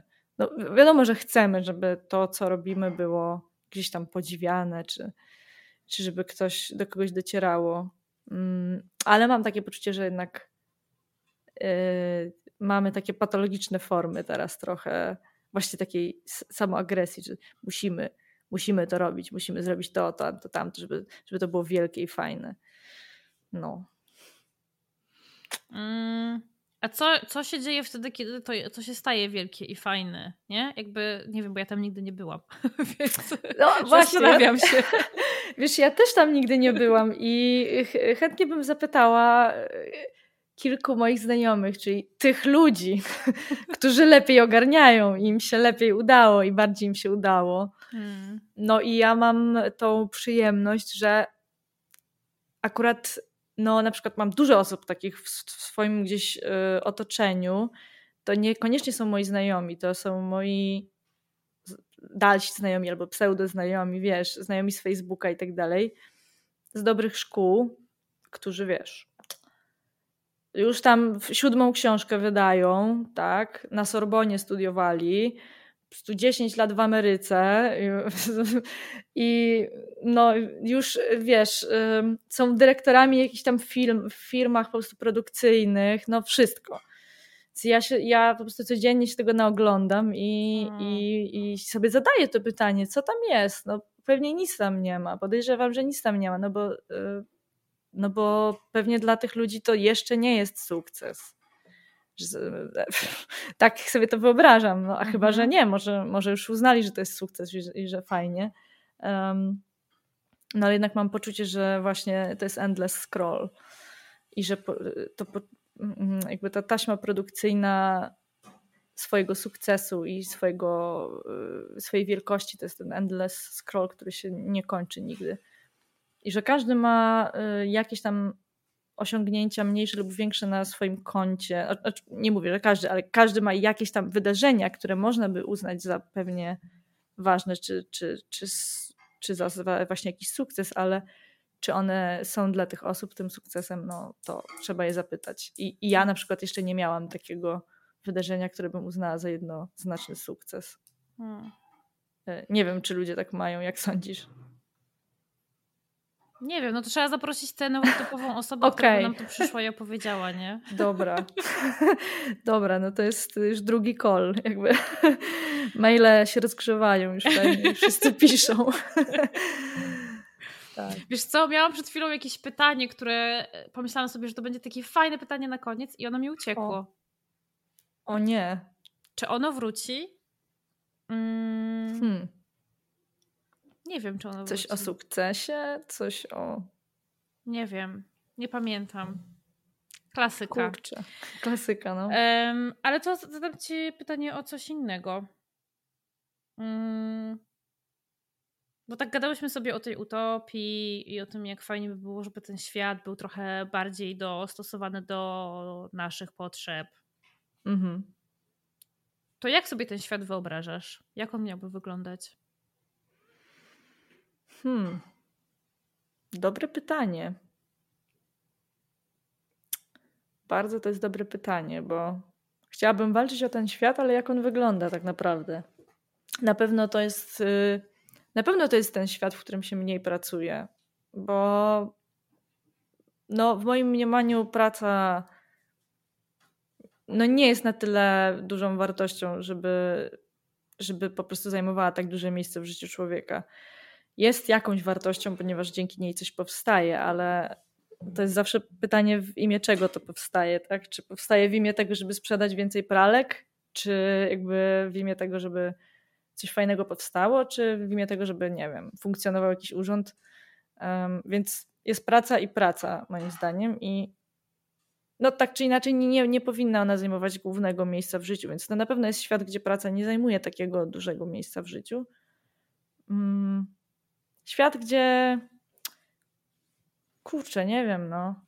Może jednak w jakiś sposób są skontrolowane te, te, te, te, te, social media i, i, te, i to wszystko, w czym żyjemy na, na, na co dzień. Um, albo jest zrobione coś, żeby to nie wpływało na nas aż tak negatywnie. To może to jest ten Facebook sprzed tam iluś lat, przed, może przed tak. Endless Scrolla. Tak, tak, tak, dokładnie. To może być to, albo powrót do grona i gadu-gadu. Um, kurczę, no też zaskoczyłaś mnie, bo jest, jest, na pewno jest mnóstwo rzeczy, które mm. by można było dostosować do, mm, do osób atypowych. E, Ale, no ale to jest na pewno głębsza rozkmina. Na pewno przede wszystkim to jest świat, gdzie się poddaje refleksji w ogóle istnienie takich osób i istnienie, mityczne istnienie osób neurotypowych. I właściwie jakby jakaś rozmowa na ten temat, tak, że mm. nie wszystko to, co pasuje osobom takim, pasuje osobom takim. I po prostu gdzieś taka, taki świat, gdzie jest jakaś taka tolerancja do tego i pokora, żeby się nauczyć dos, no, wzajemnie się dostosowywać do siebie. Nie wiem, no. Taki, I to jest też świat, gdzie po prostu nie ma takiej polaryzacji i, i nienawiści, która no, jest dzisiaj po prostu wszechobecna i to też nie pomaga wcale e, i nie ułatwia funkcjonowania mhm. w takim świecie. Masz czasami wrażenie, jak oglądasz jakieś stare filmy albo seriale, że nie wiem, w latach 80. albo 90. mogło być trochę łatwiej takim osobom jak my? Że właśnie wiesz, nie było tej całej technologii, która sprawia, że nam jest trudniej mhm. być tu i teraz? No, wiesz, ja nawet pamiętam te czasy, nie? Bo pamiętam lata 90. i, i ja nawet pamiętam moment, kiedy mm, w ogóle weszłam, że się tak wyrażę, do sieci tak na, na, naprawdę. I to się stało. E, bo ja miałam bardzo długo jakiś mega stary telefon, bo w ogóle mi to nie było potrzebne, ja się czułam fantastycznie i w ogóle nie rozumiałam, dlaczego wszyscy mają te aplikacje i w ogóle wrzucają te rzeczy do sieci. Przecież ja nawet pamiętam, jak pytałam znajomych, że słuchaj, ale dlaczego ty wrzucasz te relacje? Przecież to sprawia, że ty nie jesteś teraz w tym momencie. I, i, I dlaczego w ogóle ty to robisz? Bo ja tego nie rozumiałam, nie potrafiłam tego zrozumieć. I oni tłumaczyli, że no, bo wiesz tam, bo możesz pokazać innym, że fajnie się bawisz. A, a ja tego do, do, tej pory tego nie rozumiem, mimo że to sama robię, że jakby, mm. ale przecież nie jesteś w tym momencie, tylko jesteś jakby gdzieś w ekranie. I to było w 2015 roku. Dokładnie pamiętam to, to pytanie zadane znajomemu. I ja wtedy po prostu nie miałam tego. I wiesz, naprawdę ja się czułam lepiej. I moment, w którym ja weszłam po prostu w te, w te aplikacje i w to wszystko, to był akurat moment mojego totalnego meltdownu i kryzysu psychicznego w 2016 roku. Czyli najgorszy moment w ogóle na coś takiego, gdzie ja po prostu stwierdziłam, że dobra, ja teraz jestem po rozstaniu, jestem w ogóle zajebista i muszę wszystkim pokazać, że jestem zajebista i po prostu zainstalowałam sobie wszystkie aplikacje świata i, i, i koniec. I koniec, mhm. no i koniec. I już i, i wi, witam, prawda, tam 7 e, lat później jestem tutaj. E, I naprawdę i naprawdę pamiętam te czasy i naprawdę i, i, i, masz rację, że moim zdaniem było dużo łatwiej, bo pamiętam czas, który gdzieś mogłam sobie poświęcić, że na przykład chciałam iść na spacer po prostu szłam no. na spacer i patrzyłam sobie na drzewa, a nie co kto napisał na Instagramie na mój temat, czy na czyjś temat, co jeszcze gorzej. Więc, ale nie wiem, jednocześnie nie ma już powrotu do tych czasów. No nie. I i wspominanie o nich naraża cię na y, po prostu, wiesz, dziaderstwo w cudzysłowie, nie? Tak przynajmniej, nie wiem, no mam wrażenie, że niektórzy... O, kiedyś to byli czasy. tak, tak. I, i, i po prostu, mm, więc i zawsze ktoś powie, że o, nie przesadzaj, bo w ogóle tam social media tam będą, były i w ogóle już nie przesadzaj i tak dalej, jakoś tam coś, jakoś jest. I, i myślę sobie, że no dobra, no to no, można, no to trzeba się przystosować jakoś. I to jest cały czas to pytanie właśnie o to, jak się przystosować do tego, że już tak nie będzie. Trzeba kurczę, nie wiem, no trzeba stworzyć jakąś swoją rzeczywistość, nie? Mam, mam takie poczucie, że przestać być uzależnionym od tego, co się dzieje na zewnątrz. Łatwo to powiedzieć, tak, no, no, no. ale, ale y, może po prostu próbować stworzyć te swoje światy ze swoimi zasadami i tak dalej, i tak dalej. Um, no życzę sobie tego i innym, również innym osobom e, atypowym, ja sobie czasami.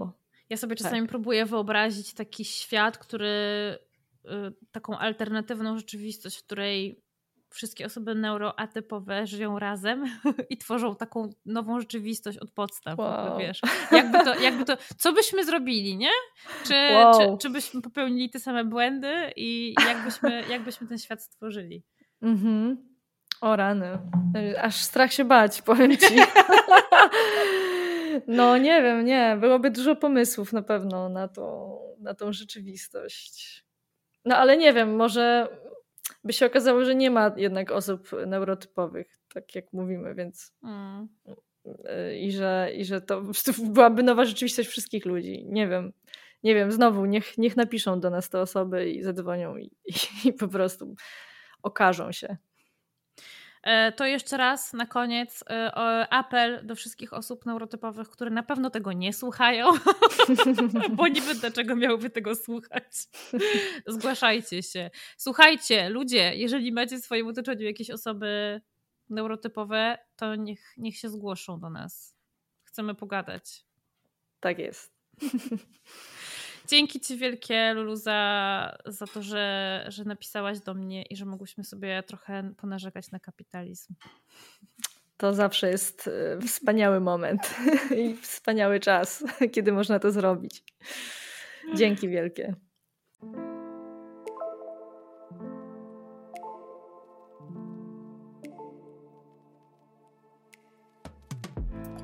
Wielkie dzięki za wysłuchanie tego odcinka.